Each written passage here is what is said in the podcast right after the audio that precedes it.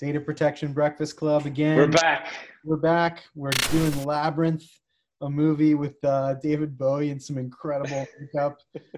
Uh, and we've got Alysa Hutnik on with us, the chair of privacy and infosec at Kelley Drye and Warren in Washington D.C., which is one of the premier advertising, just generally advertising law firms, probably in the world, right? I mean, representing many, many, many major advertisers and um, uh, industry groups and and and things like that. So, super psyched to have her. This is your one of your main outside counsel, right?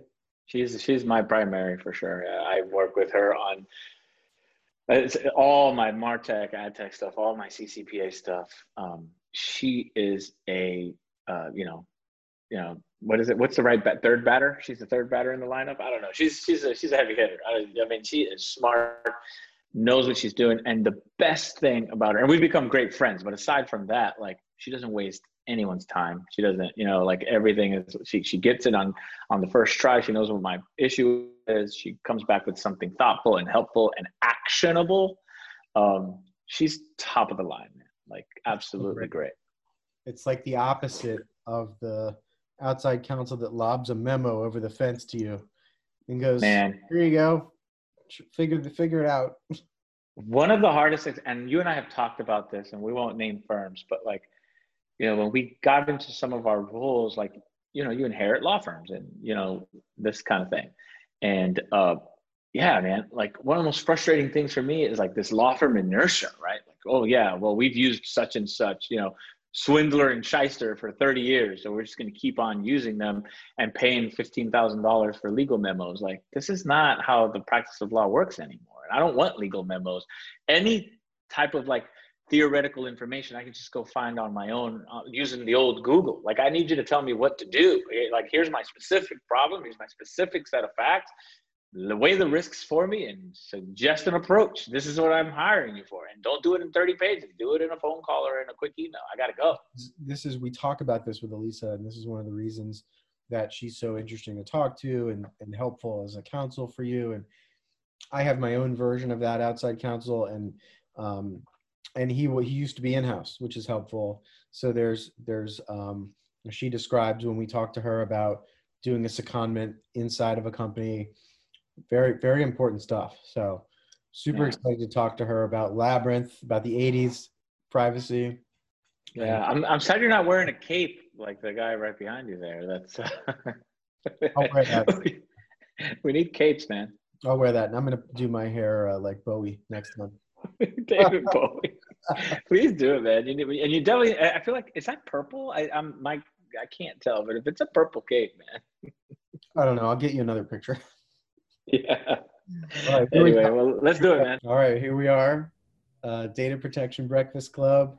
The episode is Labyrinth. We're here with Alysa Hutnik, the chair of the Privacy and InfoSec group at Kelley, Drye, and Warren. Um, ha- thanks for being here with us. We're excited to talk to you. And um, and Pedro, you usually have like a good '80s intro question teed up before we get into the the privacy stuff. what do you think? I mean, look, I'm look at the haircuts behind you, and the the question I have is, Lisa, what was your best '80s haircut? Like, what was the vibe? Oh, I had the flip bangs. I had like you know, the, the the rainbow flip, and then the banana clip definitely was a big part. Oh, nice. I even had. Do you remember the cone? Like the cone where the hair came out. I had it all. I I was such an '80s kid. Oh my goodness. Oh my god. Andy, uh, did you have like a big head of hair in the '80s? Like, I don't know. thank you for thank you for referencing the loss of hair. well, me, I'm still right behind you, man. Listen, we've made it eight, eight or nine episodes or whatever this is without you calling me bald, so I appreciate it now. uh, yeah, I mean, I, I, think I mentioned over email to you. I like begged my parents if I could grow a rat tail, and they were like, oh, they were like, yeah, absolutely not. And and so happy am I that they did not allow that to happen. So happy. I can't. I cannot. You know, I was really into um, jams, where like flower jams. Yeah. I was into. Um, I played played a lot of tennis, so I, I had a lot of the Andre Agassi uh, guard. Nice. the, nice. Yeah, that was me. but I couldn't grow. You know, hair. the first pair of super, you know, I'm a sneakerhead. You mentioned Andre Agassi. The first pair of super cool sneakers I had was a pair of green, like tennis green and tennis yellow, Andre Agassi Reebok pumps. I had them. And these, you had them? These things were amazing. All right, so I can do my Reebok pump story. Um, I got, I was on a game show right at 13, and they gave us Reebok pumps, which was really great. But what you got after that was slime poured all over you. So my Reebok pumps, they were bright white, and by the end of it, they were red, they were yellow, they were, oh yeah. Time out. You were That's on double horrifying. pair? No, I was on their competitor. Is there a video? No. Oh my God, Pink, I'm so happy this was pre-digital. Like it, it cannot be found. I have a VHS somewhere and it, it, it shall not be found. What is the double dare competitor? What's it My called? house. Fun House. Boy, they really It- tried to I don't. steal I need. slime No, trick. no, no, no, no. There's a VHS, which means somebody else has a copy of this thing. I'm gonna It'll dig this thing up. I need this in my life. That's amazing. It's so painful. Talk about like going back in time and oh my gosh, it was so bad. It was so bad. I can't believe I did it during the height of my awkward phase, no less. Did you feel so? Have has there ever been a time in privacy when you felt like you got slime dumped on you? Uh, every week. What? I mean, what? Privacy is just it's you're in the gray, and so you are constantly, you know, using good judgment to the best you can. But there's slime poured all over. Yeah, we live in the slime, man. It's bad. You know, Alysa is my battle buddy on um, on CCPA strategy and compliance in my current role, and so we deal with that a lot. And I feel like that's constant slime. like it's just like, you know, there's it's constant vague, mushy mess. Uh, just trying to navigate that for a large company. Um, But it's hard. one of the things that I thought helped us there, and really, Pedro, it's a testament to you, is seeing seeing ahead where you want to land. Because so much of the vagaries, and I would say this with privacy law or consumer protection law just generally, it's you know where the right answer is. It's often not written in black letter, but you know where the trend line is going. And so, how do you have you got to have the confidence to say this is where it will net out and make the case for competitively so? Like, how can we make that happen when we can make that happen? This is what I think separates the really good privacy outside counsel from the ones that are just kind of pretty good. And what I mean by that is the outside counsel that are really good at product.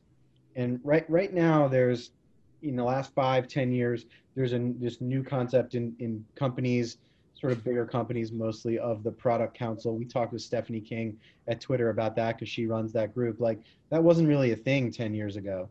Now there's lawyers that are focused on product.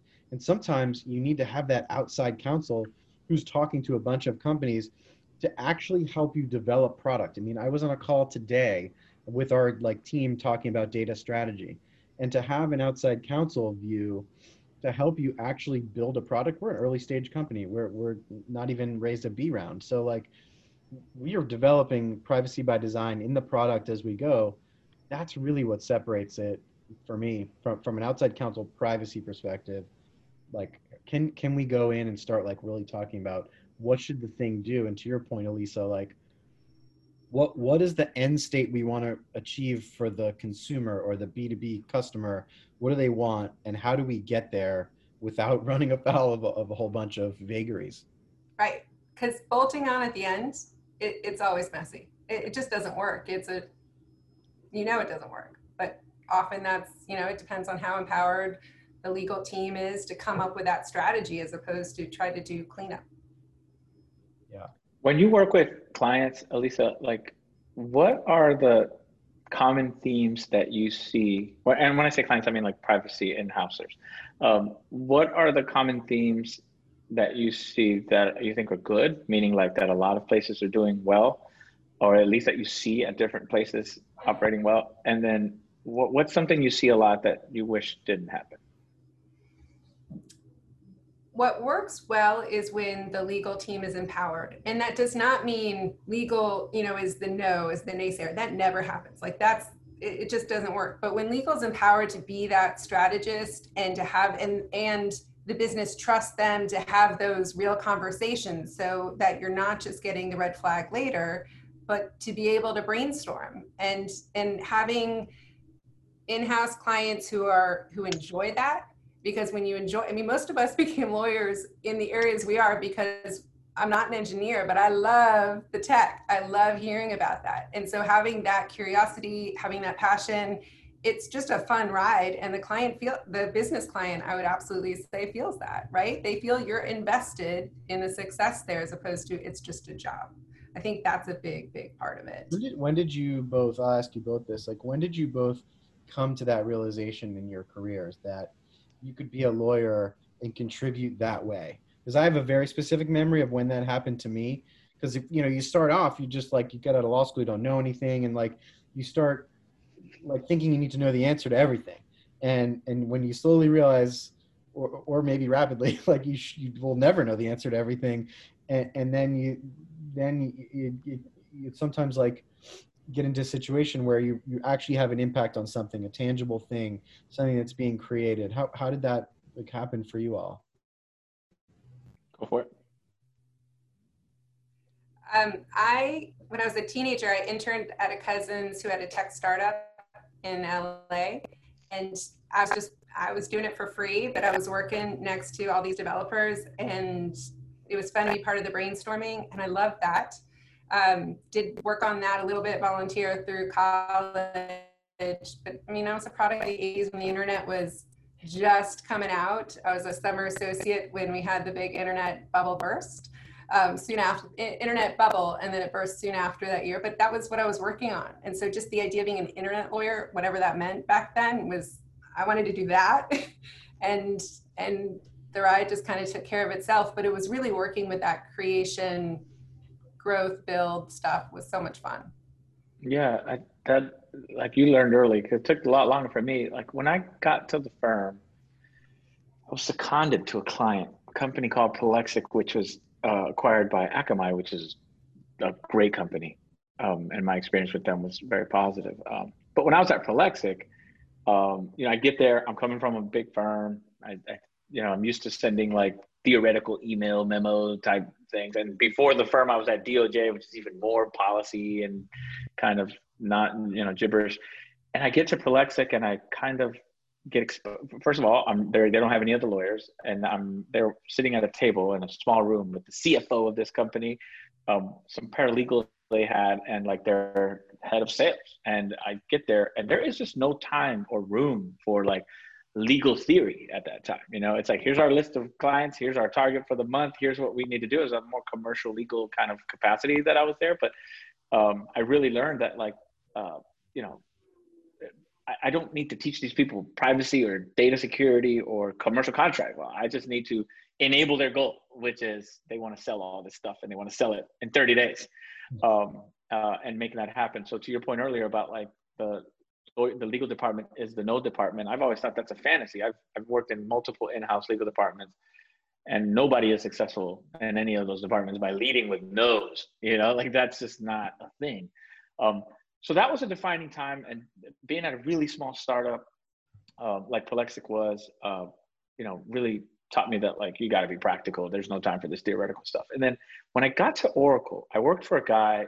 Uh, I got hired at Oracle by uh, by Bert Kaminsky. Shout out to Bert Kaminsky. He's at Google. Andy, we got to get Bert on because um, he's he's awesome. He's very different than I am. But he gave me my my big company shot, and I went to go work for Bert. And I remember like my first couple weeks there, I, I got my hands on it was Blue BlueKai. I got my hands on the Blue BlueKai acquisition, and I sent an email about something related to Blue BlueKai to a bunch of folks. Uh, Omar Tawakol, who was the former CEO of BlueKai, a bunch of senior people at Oracle. Bert was copied, and my email was very legally structured. You know, like facts, issue, rules, analysis, conclusion type of situation. And I sent this thing out, and I remember I was in a hotel room in New York City when I sent this email. And it wasn't even 15 minutes later that Bert calls me and he's like, Pedro, and that's how Bert, you know, he's, he's, he's like, Pedro, let's talk about that email. And he basically is like, there isn't a single person in the entire corporation who's going to read that long ass email. I'm sure it's great.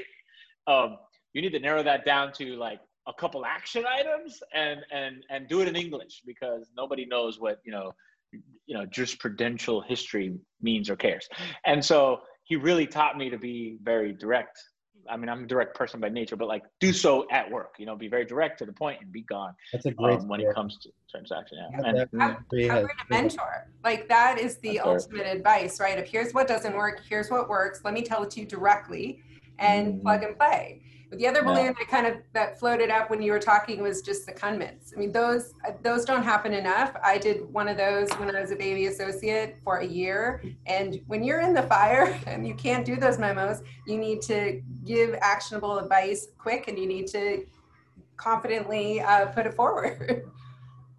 When's the last time? I know you do this stuff, Alysa, um, but like Andy, when's the last time you wrote a legal memo? Wrote one. Mm, I don't.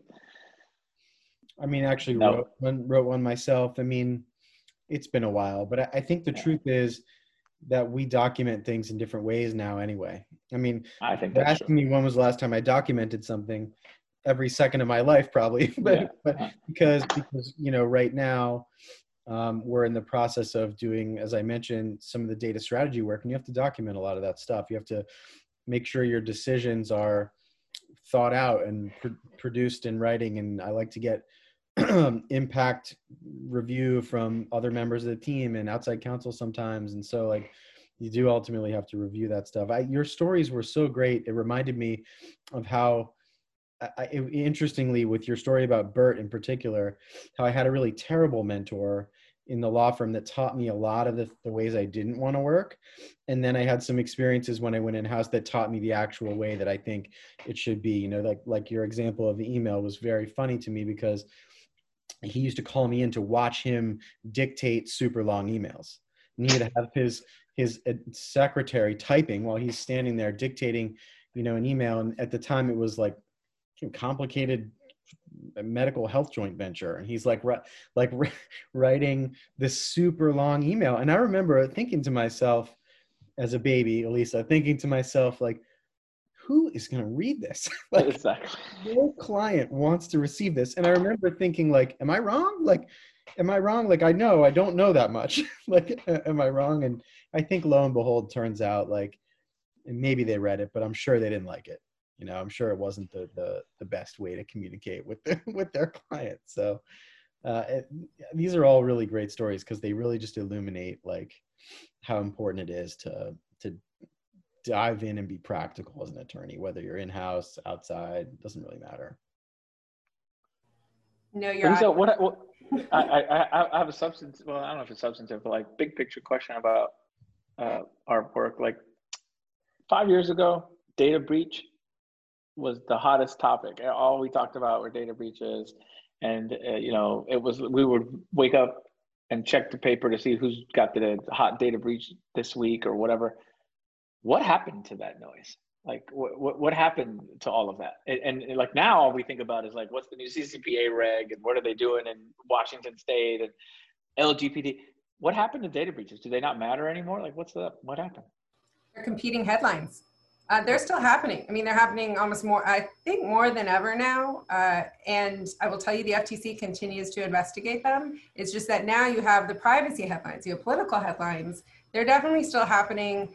And it still shocks me, I have to say, when you have ones that happen based on kind of the low hanging fruit, fruit issues. Like you can't, you can't do 100%, but we now have some best practices that you can at least leverage without, without too much. I think it's Trump. Like you're, you, we're desensitized from, for, you know, there's no one's fainting, you know, when, when things happen anymore. Like this Clearview AI breach has like, you know, in, in some other world, that would be the biggest news ever. But like it pretty much passed through the news cycle. Like that's a huge data breach. Right. Um, and, and, and all these others, Yahoo, Adult Friend Finder, like all these major things uh, they're getting I don't know one day, one day, one day of coverage. Maybe. Do you think some of that is over notification though? Because we had online credentials, and that's like such a huge type of a bre- probably one of the most common breaches now, right? And you have to notify, and there's push to notify on those by a number of states. And so now, consum- we just get these notices. Like, how do you know when you're dealing with a, a mega breach or something where your your your personal information absolutely is at risk right underneath that versus something else. The average consumer must have no idea, right? How can they how can they differentiate? They, they can't. I mean, like I think maybe just they have to maybe this is it that like Experian, right? Or, or or something like that when you're was it them? Like I forget whether I don't want to call them out if it wasn't. There's multiple, right? There was the Equifax. That was the big. Equifax. Equifax. I apologize, Experian. Equifax. Like, but when a credit bureau, it's funny how you're like, hey, I just want to throw the right people under the bus. hey, sh- shout out to Experian. Love you. Keep doing it. Uh, but but Equifax, like, you know, that's like lots of people. You know that like, and, and that's like ve- someone's very aware that okay, maybe I need to do what do I do? That I need to do something here. But like a lot of these others, no idea.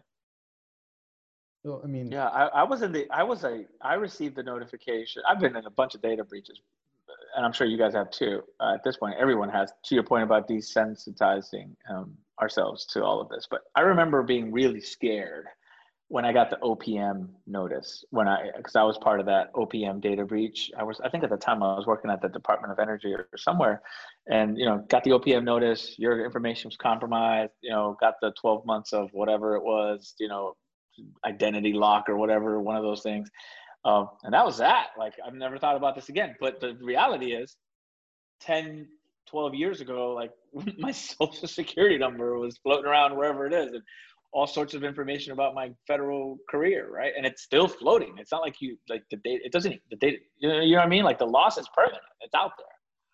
Um, yeah, I mean, bank. So banks, bank fraud detection, they do a pretty good job, generally speaking, which helps consumers. Um, one, one company I was at, we had like a phishing thing where internal data was was you know lost, and I had someone file my taxes for me fraudulently, and many of us did, and so it, while I, if I set that aside, that that thing happened, that was frustrating, and that happened. Um, it was actually, if I'm speaking now as the internal lawyer, it was a very small set of records. We were aware of the exact amount of records that were compromised, and to be honest, it was actually pretty good practice for how to handle how to handle an incident, and we handled it, and we handled it really well, and we were able to, you know, um, to speak with our employees about what happened and and not uh, and deal with it. People were not happy. You know, there, there there were there were people that were frustrated, and and we were frustrated, and we did some things to mitigate it. But I think going through those things probably help us handle those events. And I'm sure Lisa, in your practice, like the more you've done, the more you know how to how to counsel people, especially on those like the trickier issues of those breaches are the the the notification and then the internal stuff how are you going to talk to people uh, in the company about what they should say or what they should do and, and stuff. There's that and it's really how do you prevent it from happening again? Because it, it's often not the easy breaches right? The one file it was something more systematic legacy systems. And so how do you how do you really learn from that and as a program adjust in a meaningful way and get everybody's buy-in? Because it, it isn't an endless budget but investment matters yeah. I have a crazy question out of nowhere, and I'm disregarding the agenda. It's not crazy, but Lisa, you and I talk about this, and I want to get your perspective on it, if if you're willing to share it. Um, you know, diversity and inclusion is an area that I'm super uh, interested in and passionate about. I know you are too. Privacy as a profession is relatively new, and uh, you know, I think, I mean, look, I'm just a guy, but it would seem to me that because of its newness and emergence in the last 15, 20 years, that women would be more empowered within the profession because they're already here and some of the you know kind of founding parents of our profession are women. I mean um, uh, harriet pearson comes to mind you know these types of people that have been doing this for 5000 years uh, like, do you think we're doing a good job uh, in our like space, our privacy space, to like make sure that we're empowering women and people of color, and and and what can we do better? I think it is one of the more diverse areas in part because it's a new newer area of law and I know when I was an associate nobody was doing it. So it yeah. was it was not like there was some gray haired at that point that had more on me to to learn that. Uh, but as an up and comer, it, it's a, it's an obligate it's a responsibility, right? You you got the opportunity because somebody before you gave you the opportunity. So how do you then pull other people up, pull other people with you? And so you can do as a as a law firm, I can do what's in my control and I've got a diverse team and they're awesome and look to expand. Uh, partner with in-house counsel who care a lot about it. But really it's clients, right? It's market driven. So when clients, and I see more and more of that now, when clients demand and track it, among their outside counsel, that makes an impact. Absolutely. Yeah. What do you think, Andy? Like, are, are, like just you know, from your general counsel perch way up there in the intergalactic levels of power, like, are we doing a good job? Like, at a hundred person company, yeah, I'm, I'm yeah. I've never flown that high, man, so I don't know. uh, I mean, one of the reasons I chose Alyce is because that's an active topic. Um, there's a huge group working towards that. The CEO is very dedicated to it. Um, I got off the phone. There was a group a couple weeks ago that had a one-hour call on a specific D and I related topic, and I had my one-on-one with the CEO right after that, and I just said like, it's just it's just great that you put an hour into that. Like, not everyone puts an hour into that, uh, especially someone um, who's who's got a lot of different competing priorities. And so, I mean, if if you're specifically it's something that you want to see at a company, we just went through the process of uh, hiring a new outside corporate counsel, corporate firm to do our like fund funding work and stuff. And um, in the process of doing that, one of the firms we were talking to said listen, in, in prepping you for diligence for future fundraise, just know that those questions are relevant and being asked a lot. Like, what's your approach? How are you approaching it? And so you need to have, you need to be thoughtful. Strategy. You need to be thoughtful on the topic. And so, and and and they said like you know, like it sounds like you are doing that, but I I I only want to tell you that that will come up front and center. And those are just those are nice signals. Those are nice signals to be seeing that like frankly, uh, uh, uh the, the VC world would pay attention to that whatsoever is is just shows me that we're we're nowhere near there, but we're trending in in a positive manner, which is good. Um, I don't see one way or the other much in terms of privacy. Like um, it feels to me like Alysa said, um, uh, it's it's up to those you know who are in it to bolster and put up people that um, that are that represent a diverse mix and and are because that diversity will create uh, better outcomes. It'll create way better outcomes, way better products, especially as we we go global. And companies like yours already are super global. My company is going to be, you know, moving into different territories, and so if you don't have people that understand different different diverse jurisdictions, and different countries, different backgrounds, how will you how will you make privacy by design work at all? You won't. Yeah. I'll tell you my anecdotal kind of experience in all this.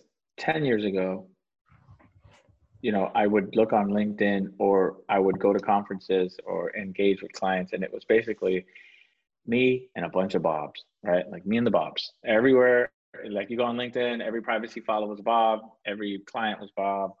You know, the partners at firms, a lot. There were some women, to my point earlier, but um, mostly white women. Um, but there was very little diversity, I think, in privacy 10 years ago.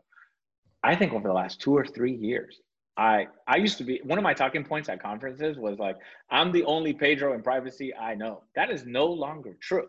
Or I know several other Pedros in privacy. But more importantly, there's a lot more people of color, there's a lot of women, there's a lot uh, you know, uh, of international folks involved. I think it's blossoming into something really great, especially over the last few years. My LinkedIn has become very colorful and diverse. Right. And that makes me very happy. That's great. Yeah, I love it. And it's because you have more decision makers now, right? When we Yeah. started out, it was a much smaller pool of decision makers and they weren't diverse for the most Yeah. part, right? And so now, 10 years, 15 years later, you see that difference. Yeah. Yeah. And I'll tell you, now that we now that we have a little, little bit of I don't I don't want to call us powerful people, but we have some influence. Like I won't do a panel unless there, there's a woman on it. I just won't do it. You know, I guess there's always an exception or some extenuating circumstance. But if we're just talking about a general privacy topic, I, I, there's a woman out there who knows more about it than me. So let's get her on the panel. Like you know, let's let's make that a point. And um, so I won't do that. Like I, you know, when I came to Salesforce, it was a big part of the discussion. I think Salesforce is a cutting edge company when it comes to diversity, inclusive, and equality. Uh, but I, you know, there's always room for improvement. Anyway, I'm always curious about this. I know you guys are thoughtful about it, and I wanted to hear your thoughts. We can still do better, but I think we're on a decent path. Um, I think uh, like we got to wrap up soon, but um, when we had Jules Polonetsky on, um, Page like he referred to ad tech in general as feeling like the movie Groundhog Day. And Pedro has repeatedly called ad tech the Kanye West of privacy.